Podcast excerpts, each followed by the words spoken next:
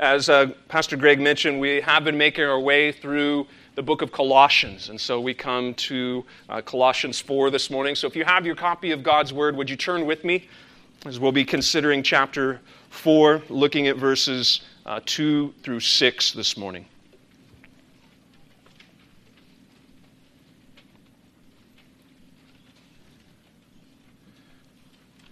Colossians four, we'll begin reading verse two.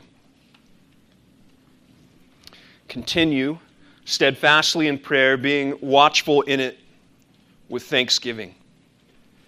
At the same time, pray also for us that God may open to us a door for the word, to declare the mystery of Christ, on account of which I am in prison, that I may make it clear, which is how I ought to speak. Walk in wisdom toward outsiders, making the best use of the time.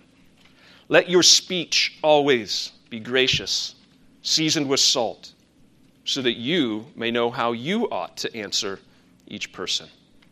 Would you join in praying with me and asking that God would help us as we've heard His word, that we would not only hear with our ears, but that He would cause good fruit to bear in our lives from it.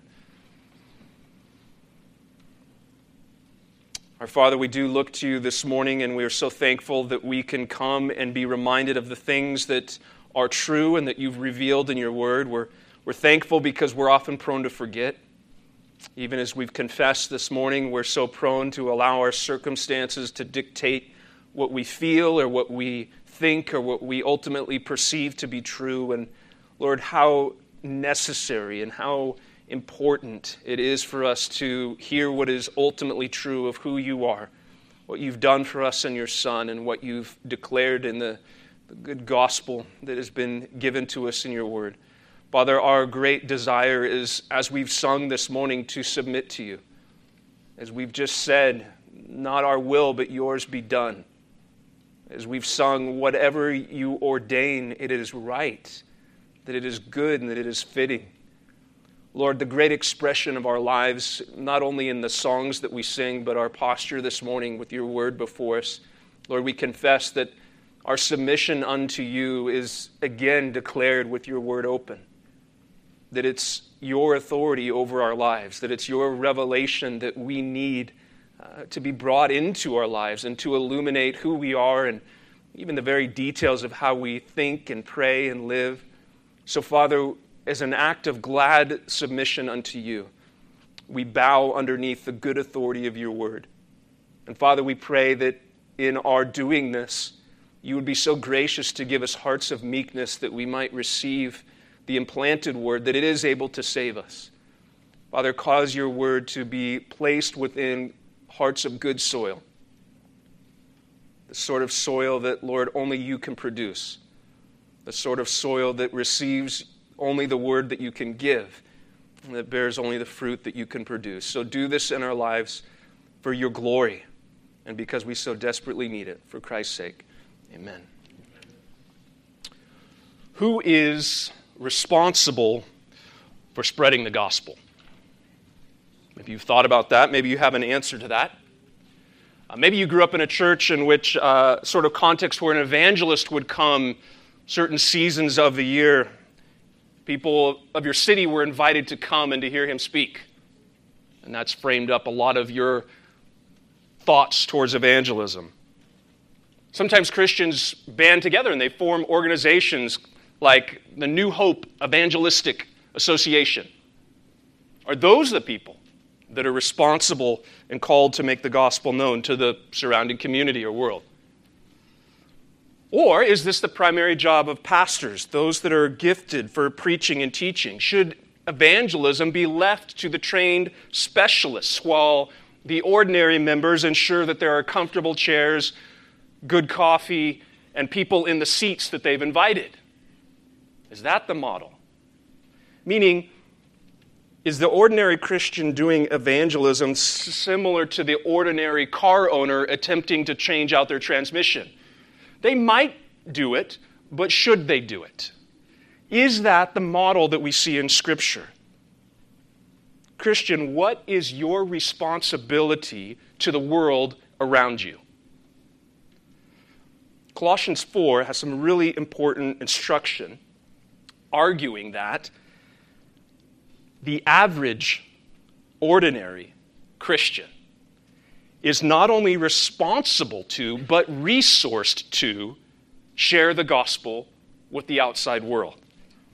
If we keep the context of and the flow of Paul's letter before us, we remember how Colossians three, verses one through four, if you just glance back there, how central those four verses are to the remainder of the letter. Essentially, Paul has been saying, look, to be a Christian, it means that your identity, your purpose, your affections, your abilities, they have been changed. You have died to sin. You are alive in Christ. You're resurrected with him. You are hid with him, and when he appears, you shall appear with him in glory. The reality of who Christ is and who we are in him, it revolutionizes earthly living. This is not just something that awaits you in future glory, that right now this reality transforms who you are as you live the remainder of your days on this earth.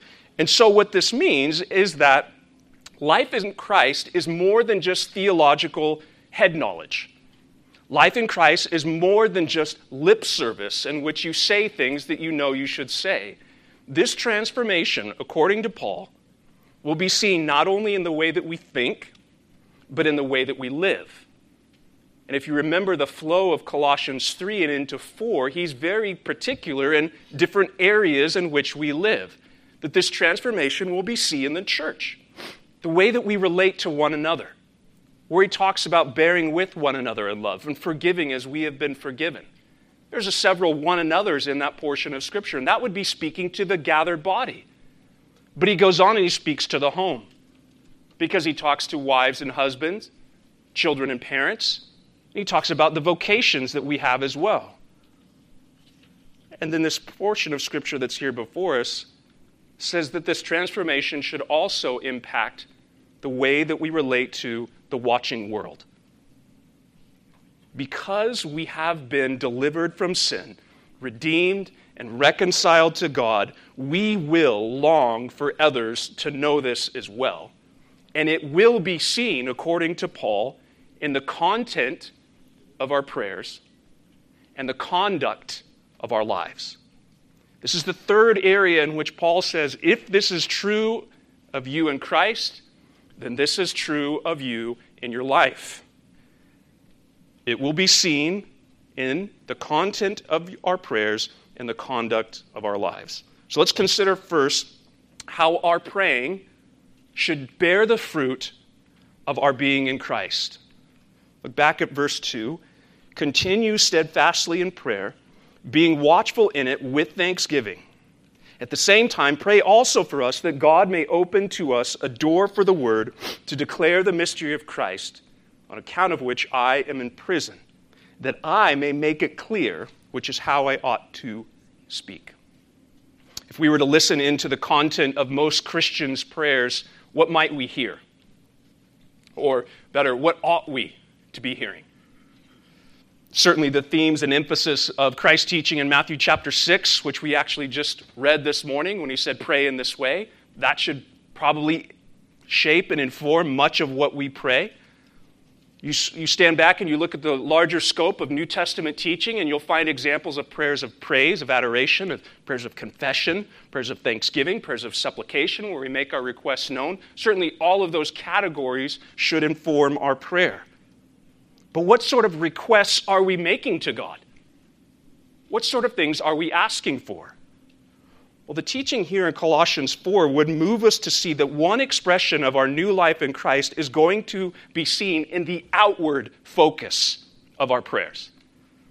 Let's first look at what I'm going to call the posture in prayer. And by posture here, I'm not thinking about your physical posture, if you're standing or sitting or kneeling, but the shape and the the structure of your prayer itself. What is the skeletal structure that is to give proper posture to your praying?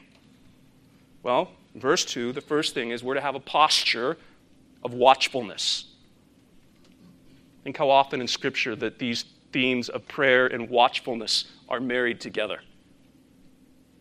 Certainly Christ's instruction in Matthew twenty-six, verse forty-one, watch and pray that you may not enter into temptation.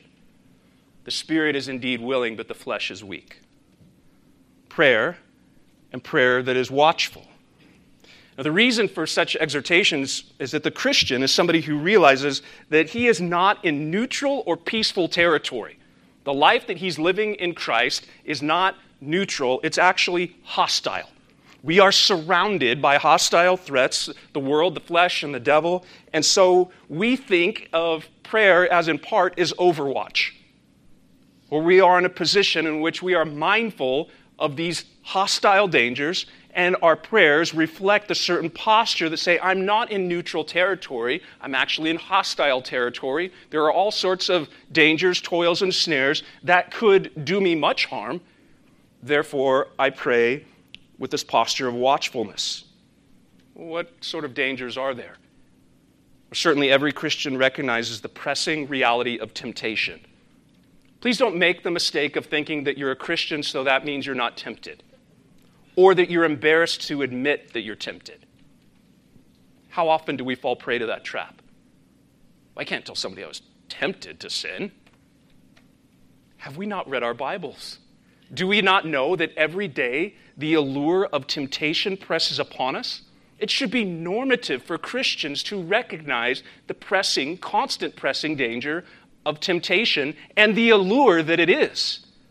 And so a Christian is in part watchful. Temptation can just simply be defined as anything, whether it's a situation, a state of being, a condition, a circumstance that has the power to lure or entice a person's mind and heart away from obeying God towards committing sin.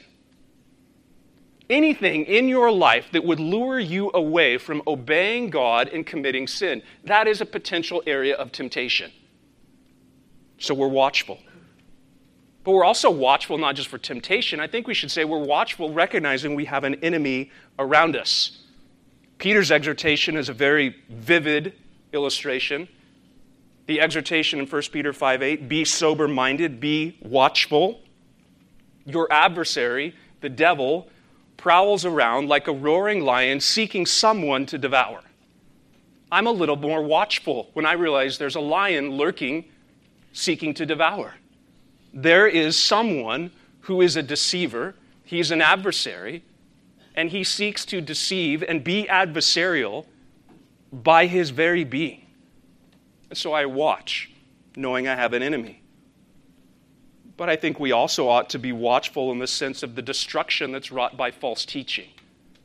The Christian is also mindful of the importance of sound doctrine and the great undermining damage that can be done by false doctrine. I mention that because that's certainly an emphasis of this letter. Do you remember Colossians chapter two, where Paul, if you look back at verse eight, says, see to it that no one takes you captive by philosophy and empty deceit, according to human tradition, according to the elemental spirits of the world, and not according to Christ. There is a danger, he says, that you might actually be taken captive, in bondage to something that you believe is good, but is actually contrary to Christ. And he goes on even further, if you look down at verse twenty-three of chapter two, speaking of these teachings, these have indeed the appearance of wisdom in promoting self-made religion and asceticism and severity to the body, but they are of no value in stopping the indulgence of the flesh. Appearance of wisdom, but ultimately no value. So, a loving Christian and a healthy church member is going to be mindful of these dangers and adopt this posture of watchfulness that will be heard in their prayers. Be steadfast in your praying, the posture of watchfulness. This Christian is watchful over their own soul, mindful of these particular temptations, mindful of these particular hostilities. And a faithful Christian is also seeking to watch over their fellow members. Remember, as a member of this church, that's one of the promises we make to one another in our church covenant, that we will be watchful over one another, that we're concerned with one another, and that concern is expressed in our care for one another and the way that we spend time with one another, the sort of questions that we ask of one another, the sort of things that we confess to one another and confess to the other person, that we're seeking to care for one another by this posture of watchfulness, mindful of the realities that we live in. We understand that it's a spiritual battle, and so we're thinking along the lines of spiritual defenses. Watchful prayer, friends, is essentially responsive prayer. God has spoken in His Word, and we respond with requests to be found walking in truth, placing our trust in Him, and seeking to have the aid that He supplies to walk according to His good design. We read His Word, we hear the instruction, and then we respond back to Him in prayer. So there's a watchfulness that marks our posture, but it's not only a posture of, walk, of watchfulness, it should also be marked by thanksgiving. That's the other thing Paul says in verse two. Now, this is not the first time that this charge of thanksgiving has shown up. If you just read through this consecutively, your ears would have perked up. This is like the fourth time Paul has mentioned thanksgiving in the manner of just a few verses. If you look back at verse fifteen of chapter three. Let the peace of Christ rule in your hearts, to which indeed you were called in one body, and be thankful. Verse sixteen, singing psalms and hymns and spiritual songs with thankfulness in your heart to God. Verse seventeen, do everything in the name of the Lord Jesus, giving thanks to God and Father through Him. Biblical thankfulness is more than glib Pollyanna moralism. It's not just this outward restraint to say, I'm just going to give thanks for everything. Biblical thankfulness, Christian thankfulness, is the fruit of remembering what we deserve and yet what God has given. There is an element that we can create in thankfulness purely and merely just on a moralistic, secular worldview. But biblical thankfulness takes it to a different extreme and says, who is God? Who am I? What do I deserve? And yet, what has God given to me? And there's something unique about that that only a Christian can respond in that tenor and tone of thankfulness. Thankfulness in prayer is a helpful discipline in calling to mind the kindness of God, in calling to mind His sovereign rule over all things, in calling to mind our position as gracious recipients of what He's given. Thankfulness is not only a helpful discipline, but it's a helpful guard against bitterness, cynicism, depression, self-centeredness. How often we move with our woes and our weeping of how bad we have it. And it may be bad, friends. But let's run that through first. The category is, who is God? Who am I? What do I deserve? What has He given? Thankfulness is this guard and this discipline that helps us truly see things as they are. It is that necessary polarizing filter that you drop down over your circumstances that enables you to see what you cannot see apart from the reality of who you are and who God is and what the Scriptures have revealed in Christ. When you drop that lens over your circumstances, suddenly the very same things that are just as real are seen in a new light. And that's why it's possible, friends, to have dear friends who walk through dark circumstances, and yet you know them to be thankful people. And maybe if you're not a Christian and you're wondering, how in the world does somebody do that? Do they just have more self-restraint? Do they just have a, a, a stoic optimism that it's just going to work out? The Christian has a form of thankfulness that is more than just optimism, that's more than just resolve, it's more than just white-knuckled grit. It's actually a work of God's Spirit to where we begin to see things as they really are, who God is and who we are. The content of our prayers are most certainly shaped by these elements of watchfulness and thankfulness. But the content of our prayers should also have a certain focus. Anyone who is set out to pray eventually knows the great struggle of wandering thoughts and a mind that just begins to deviate. I have a friend who would refer to it as, the monkeys are now running the zoo. When you start to pray, and suddenly they've got out of their cage, and all your thoughts are running everywhere. How often does that happen?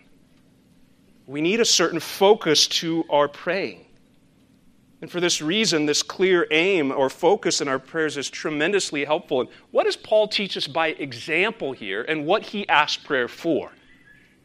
How might our prayers be more conformed to the pattern of Scripture as we think about those outside of Christ? And if you're in a bit of a rut, as you have a category for praying along these lines, maybe you pray the same thing or it just has lost meaning. Friend, I would encourage you, look at what Paul prays for here and see how it might be a helpful example and a pattern for focus. What does Paul consider? What does he ask for? First, we're to pray for open doors. Do you see that in verse three? This has everything to do with when will we speak. The irony of the situation, maybe you saw it there. Paul is currently in prison, but he's praying for open doors. Another reminder that there is no circumstance that is prohibitive to the gospel. I think we often imagine that the more opportune time will come, or maybe a more ideal circumstance will present itself, and then we will speak for Christ. But right now, just the conditions are not right. So we'll, we'll keep praying. Instead, what we're exhorted here for is to pray for open doors in the midst of circumstances. Paul's testimony in Philippians chapter one is a good example of this because he, at the very beginning of the letter, he assures the Philippian Christians that he says, my circumstances, you have to read between the lines there, he's in prison, have actually turned out for the greater progress of the gospel. Do you remember this portion? It's Philippians one, verse thirteen. He says, so that it's become known throughout the whole imperial guard and to all the rest that my imprisonment is in Christ. And most of the brothers, having become confident in the Lord by my imprisonment, are much more bold to speak without fear. Paul actually considered his present circumstances in prison not as an hindrance, but the very thing he asked for prayer for, an open door. The whole palace guard has heard about Christ. And as a result, others who know I'm in prison and know about the palace guard hearing about Christ, they are suddenly emboldened to say, what am I shrinking back for? Paul's in prison. We can do this. And so there is this great encouragement. How often are we praying for opportunities and open doors for God's word to be shared? Is that a part of your focus in your praying? Who you are in Christ, has that showed up in the way that you pray and think about those who are outside? To the degree that you're praying, God, give me open doors. Give me opportunities. In my experience, it's not that God fails to provide the opportunities, but it's my blindness to those open doors. But, maybe you found this to be true, as soon as you begin praying for the open doors, you begin to see them. It's like when you get a new car and then suddenly you see everybody else has that same brand all over the highway. Well, they've always been there. You start praying for open doors and look what happens. So what might happen if an entire church continued steadfastly in prayer, asking for God to open doors for the word? What might happen? How many doors might that be? How many opportunities might that present? Paul leads us by example in praying. One focus ought to be praying for open doors. But the second part of verse three, we are encouraged to pray that we would speak of Christ. This has everything to do with the question of, and what will we speak of? When? I'm looking for open doors. And what will we say? Now, when Paul speaks of a mystery here, as he says in verse three, to declare the mystery of Christ, he's not thinking of a secret, or he's not thinking of something that was completely unknown. He's thinking and talking about more of the idea of taking something that was partially understood and now making it more clear. That's the sense in which the Bible uses mystery in regards to what was revealed in the Old Testament, but now is being proclaimed and illuminated in the New. The mystery of Christ is the same announcement made by the angel at Christ's birth. This is good news of great joy for all people. That's a part of the mystery. To speak of Christ is to speak of a rescuer, of a Messiah, of a promised one who's come to save a people for himself out of every tribe and people, language and nation. If you look back to chapter one of Colossians, verse twenty-five, the context of this very thing that Paul's asking for prayer for is illuminated here. Of which I became a minister according to the stewardship from God that was given to me for you, to make the word of God fully known, the mystery, hidden for ages and generations, but now revealed to his saints. To them God chose to make known how great among the Gentiles are the riches of the glory of this mystery, which is Christ in you, Colossians, the hope of glory. That's who the you is. This is the mystery that I've been called to proclaim, that this Christ is for the nations. And so praying that we might speak of Christ has everything to do with what we will be sharing when that door opens up. Now, Christian, are you clear on what this message is? Do you have stage fright? You've been praying for open doors. The conversation starts to move in a particular direction. There's no denying it. This is a massive twenty-six foot garage bay roll-up door that you can now just step right into. Are you clear on what that message is? If you're not a Christian, are you clear on what this message is that actually is good news? Have you maybe assumed that Christianity and the message that Christians talk about is somehow related to making your life better? Or maybe it's particular advice to be more fulfilled, how you could overcome particular challenges in your life, deal with setbacks, be a better person. What we speak of is this: God. We speak of God being who he is, creator, sustainer, judge and ruler of the earth. All adoration and all obedience is owed to him.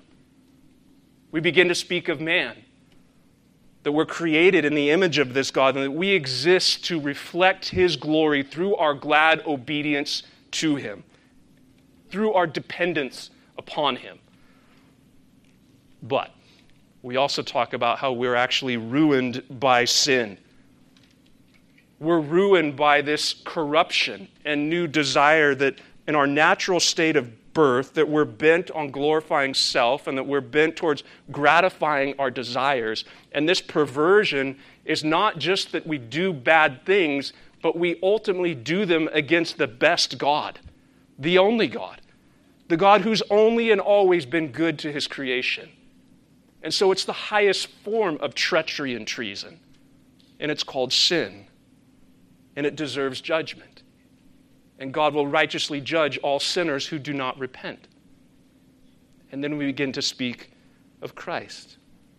That this same God sent his Son to be the perfect mediator between God and man, to pay the penalty for sin upon the shoulders of Christ on this cross in order to secure forgiveness, reconciliation, and restoration unto this God, so that God can dwell with man just as he intended in the creation of all things. Friend, this is good news for you, whether you're a Christian or not. This is good news for you, because the promise is extended to any who would repent of sin and believe in the provision of Christ for sinners. And by the way, in passing, if you have more questions about this, or you would like to ask a little more implications of what that might mean, I would encourage you after service to turn to the person next to you and say, can you tell me more about what it means to be a Christian? It's perfectly okay to ask blunt questions like that at this church. You can also ask me on the way out. Hey, I'd love to talk to you more this week about what you were talking about. We exist in part as a church to know Christ and to make him known. And so if you want to know more of that, we would encourage you to speak up. And if you don't, and you're here more than a week or two, somebody's going to find you, and they're going to ask you that question anyway. So we're going to get to it eventually. We're not only praying for open doors, we're not only praying that we would speak of Christ, but verse four, we are, by Paul's instruction, to be praying for clarity. Now, this has everything to do with the question of how well will we speak? Not when, not what, but how well will we speak in this open door for Christ? I think it's comforting, just by way of observation, to know that the Apostle Paul asked for prayer that he would speak clearly. Friends, you're in good company. If you're concerned about wanting to articulate the gospel faithfully and clearly, the Apostle Paul had that same desire. Though he was an apostle, he yet himself still felt this great dependence upon God and the prayers of the saints to say, would you pray for me that when I speak, I would speak clearly as I ought to? There's something very comforting and maybe even convicting in that. The concern, though, here is not just simply for clarity of thought, but faithfulness to reveal the full revelation of Christ's person and ministry. As I ought to speak. I want to be clear, as I should. Meaning that we're so clear in our gospel presentation that we're not shrinking back in any way, downplaying or minimizing any aspect of Scripture, or only emphasizing certain benefits of the gospel, but that we are being so clear that we are speaking as we ought to speak. We're making it clear, talking about the exclusivity of Christ, that it's not just one option among many options, but friend, this is the only option. That we're being very clear about the reality of hell, that it's an eternal, conscious judgment against sin. That there is the resurrection from the dead. And not only will God's people receive resurrected bodies in which they shall enjoy all the glories of dwelling with God in perfection. Do you understand that the Scriptures also teach that there's a resurrection from the dead for those who will not dwell with God, but will have a body that is recreated to endure the eternal torture of hell? It's that bad. And we're not shrinking back from that. We're speaking of the fullness of Christ. We're speaking the glory of His person, the hope of the redemption from sin, the assurance of cleansing from all sin in Christ. Church, there is such a great need for clarity in our day. Are you laying hold of the primary elements of this gospel message? Are you growing in knowledge of Christ and His ministry in person? Are you marveling at how He is the perfect mediator between God and man, unraveling the ministry of Christ, the offices, meditating upon Him being the priest, the prophet, the king, and how in those offices He fully represents the Father to the people and represents the people to Himself? The ministry that is given to us in the Son. And are you doing this, friend, not merely just to gain a head knowledge, so you can fill a journal with notes, but that you are doing so to grow in wisdom and clarity so that you might be able to proclaim it to others? One expression of our new life in Christ is going to be seen and heard in the outward focus of our prayers. And I can I encourage you just in passing, if you want to grow in this area, grow in prayer. One of the best ways to grow in prayer is to hear others pray. It's one of the reasons why we have a corporate prayer meeting at five thirty. Prayer certainly accomplishes things, but it's also how we learn to pray. Come hear some of the faithful, seasoned saints intercede on behalf of you and what's happening in our world, in our community, and you begin to learn and hear, that's what that sounds like. And before you know it, you are shaped. You're learning. You're watching. God's design is very gracious that He doesn't just throw us out there and say, go pray. He gives us His word and He gives us His people. And we begin to learn in that way. Our outward focus, not only in the content of our prayers, verses five and six, the very conduct of our lives. Walk in wisdom towards outsiders, making the best use of the time. Let your speech always be gracious, seasoned with salt, so that you may know how you ought to answer each person. The subject of wisdom that's mentioned here in verse five It comes up five or six times in this brief letter. And it's primarily spoken of or used in the sense of the, in the context of God's people being filled with the knowledge of God's will, laying hold of the great treasure that we have in Christ. One example, just glance back at Colossians two, verse two, that their hearts may be encouraged, being knit together in love, to reach the all the riches of full assurance and understanding and the knowledge of God's mystery, which is Christ, in whom are hidden all the treasures of wisdom and knowledge. That God's people would be filled with the knowledge of God's will, laying hold of the great treasure that we have in Christ. That is wisdom. That you would walk in wisdom. The emphasis here in chapter four, verses five and six, is that Christians would not merely hold doctrinal truths in their head, which they should, but conduct themselves in such a way that those doctrinal truths are shaping daily life. Specifically, how are you and I to relate to those outside of the church? How are you and I to relate to those who are not here, but are in your neighborhood, that are in your workplace, maybe that are around your dinner table? This section is a clear reminder that while faithful evangelism must include words, those words can be severely undermined or strengthened by the conduct of our lives. To speak of Christ means you must speak, but you must walk in such a way that would strengthen those very words that you're speaking. So the call for wisdom here, it implies just the possibility of foolishness. Before we get into this, let's just make the obvious really obvious. It is possible to be a Christian, to be reconciled to God, to lay hold of doctrinal truth, and yet walk in foolishness to those outside of the church. And that is grievous. And so, to walk in wisdom means that we're conducting ourselves in such a way that it supports rather than hinders the witness to outsiders. But wise in what way? Well, Paul gives us two. That we would be wise with our time, verse five, and wise with our words, verse six. Walk in wisdom towards those who are outsiders, first of all, in regards to your time. Making the best use of the time. I think underneath this charge is a biblical principle.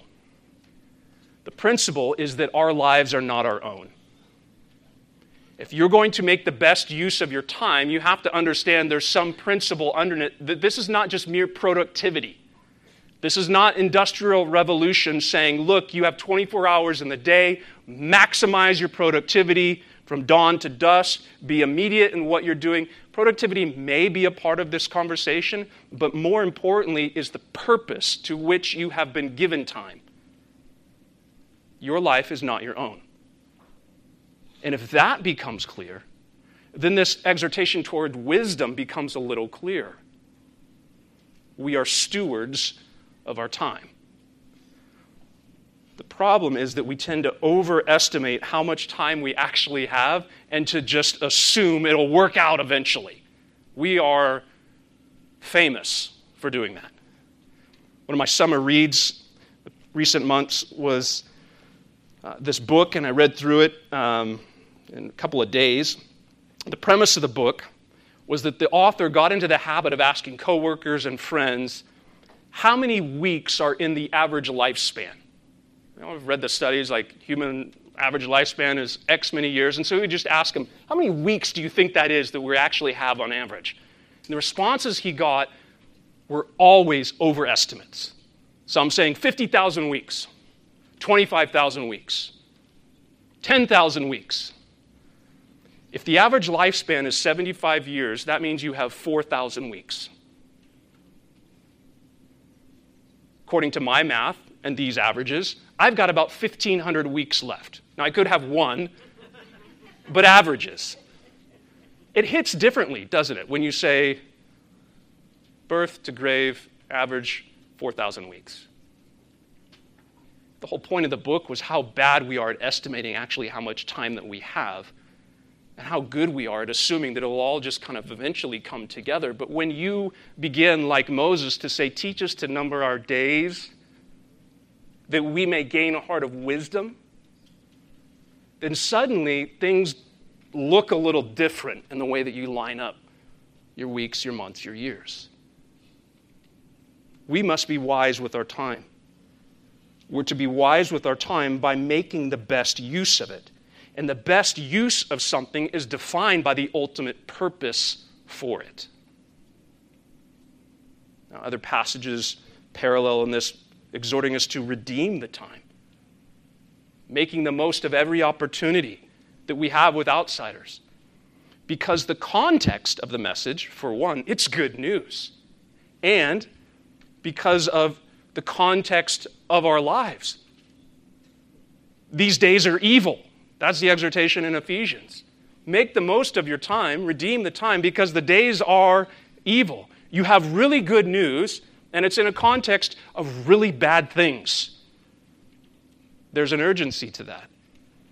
We make the most of our time because of the sense of urgency. This sense of urgency means that we're essentially buying up opportunity. Don't just sit there and wait for opportunity to fall into your lap. Move forward, buy up the entire investment, and say, make the most of what you've been given. Make the most of how you plan your weeks. Just very practically. Are you creating time in your weekly, monthly calendar to pursue opportunities and the very open doors that you've been praying for with outsiders? Make the best use of time in how you direct your conversations. Are you looking for inroads to possible gospel conversations? Are you looking for inroads to just move the conversation to spiritual things? Maybe you won't even get to a full presentation of God and man and Christ and the response, but can I just get, can I get like a little bit of crack in the door just to begin to talk about the reality of spiritual things? Because we live in a materialistic world, whether you want to admit it or not. And so the thought of spiritual realities is often far from people. But how much does the Scriptures teach that our lives are not just mere flesh and bone? We are body and soul. We're immortal souls in mortal bodies. And so we want to move conversations towards spiritual things. And so we're seeking to make the best use of our time. Again, what might happen if a church body became so intentional about how they spent their time organizing their lives to be mindful of those who are outside of the church? A major part of faithful evangelism and speaking for Christ is looking for opportunities. We're praying for open doors, and then we seek to make some room for those possibilities. Walk in wisdom according to our time. We must be wise with our time. But then in verse six, we must also be wise with our words. Now, when Paul mentions our speech, he's thinking about daily conversations, the sort of speech that you could easily make a lane change towards gospel communication. Sometimes that's hard. Sometimes it's like being on a roundabout with fourteen lanes and you know you got to get over there somehow. But I'm going to try and do it. Challenge accepted. That with my speech, that I'm at least making it easier to try and make a lane change towards spiritual conversations. Sometimes I make it much harder on myself, don't I? I've got to have like six lane changes, a different highway, and then a passport just to even begin talking about spiritual realities because where this conversation has gone or where I've led it. So I want to be wise with my words. Well, how do we do that? He mentions gracious speech. A speech that's marked by attractiveness, winsomeness. A good summary of this would be the command of Ephesians four fifteen. Speak the truth in love. That's the most gracious thing you can do. The name of our church is Veritas Church. Maybe you're visiting and you wondered and you said, thank you, I was wondering how to pronounce that. It's Latin for truth. We want to speak the truth in love. It's not original. It's given to us in Ephesians chapter four, gracious speech, but also speech that's seasoned with salt. Just as food that's seasoned with salt has a preserving and flavor-enhancing effect, so should the speech of God's people. The sort of speech that is not going to corrupt and rot, but it's going to build up and preserve. That's what salty speech really is. It's not going to rot you out after a time. It's not going to eventually erode the conversation, but it's the sort of speech seasoned with salt that's going to preserve and build up. And then he says also just be ready. He's already asked for prayer that he might speak as he ought to speak back in verse four, and then, then notice what he does here. He exhorts the Colossians as to how they ought to speak in verse six. Now, knowing how to answer others requires a measure of wisdom. We want to be wise with our words. This does not mean that we become know-it-alls, and that we could never be those who utter those horrible words, I don't know. That's actually a good thing to say. It's not what Paul is saying, that learn so much that you can never learn anything else. But he's saying be prepared. Be wise with your words in such a way that you know how to respond.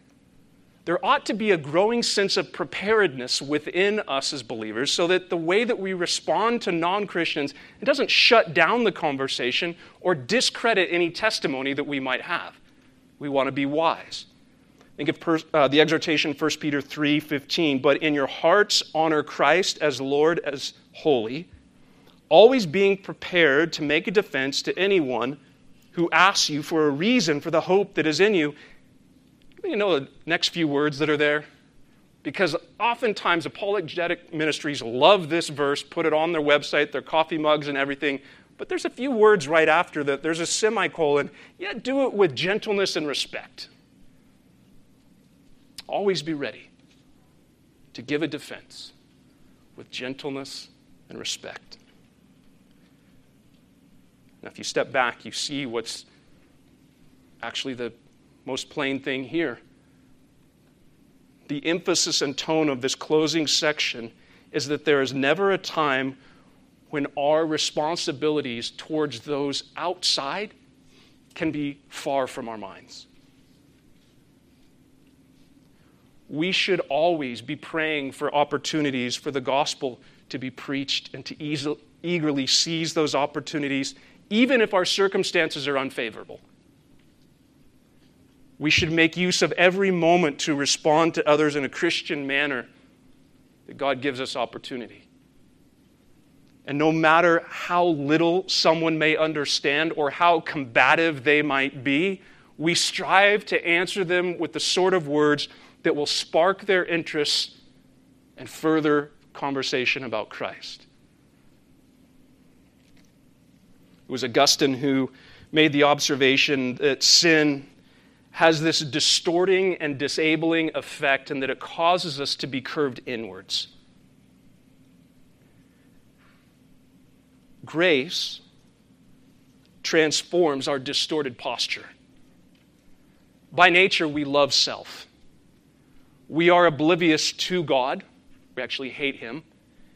And we're actually oblivious to the world because we are curved inwards, fascinated with ourselves, seeking to please ourselves and gratify ourselves. But when we see the glory of God in the face of Christ, when the grace of God comes and transforms our understanding of who God is and who we are, our posture changes. Sometimes slowly, but it is most certainly eventually fully. That we become less and less consumed with self, and we become more aware of the glory and beauty of Christ, and we become more aware of those who are actually around us. Jesus put it this way, that it's this reality of loving God and loving neighbor. That is one of the tremendously beautiful effects of the gospel. If we are raised with Christ, we will seek the reality of His rule, and this will be seen in the way that we relate to one another, the way that we relate to one another in our homes, and the way that we relate to the outside world. If then you've been raised with Christ, you then will live like this.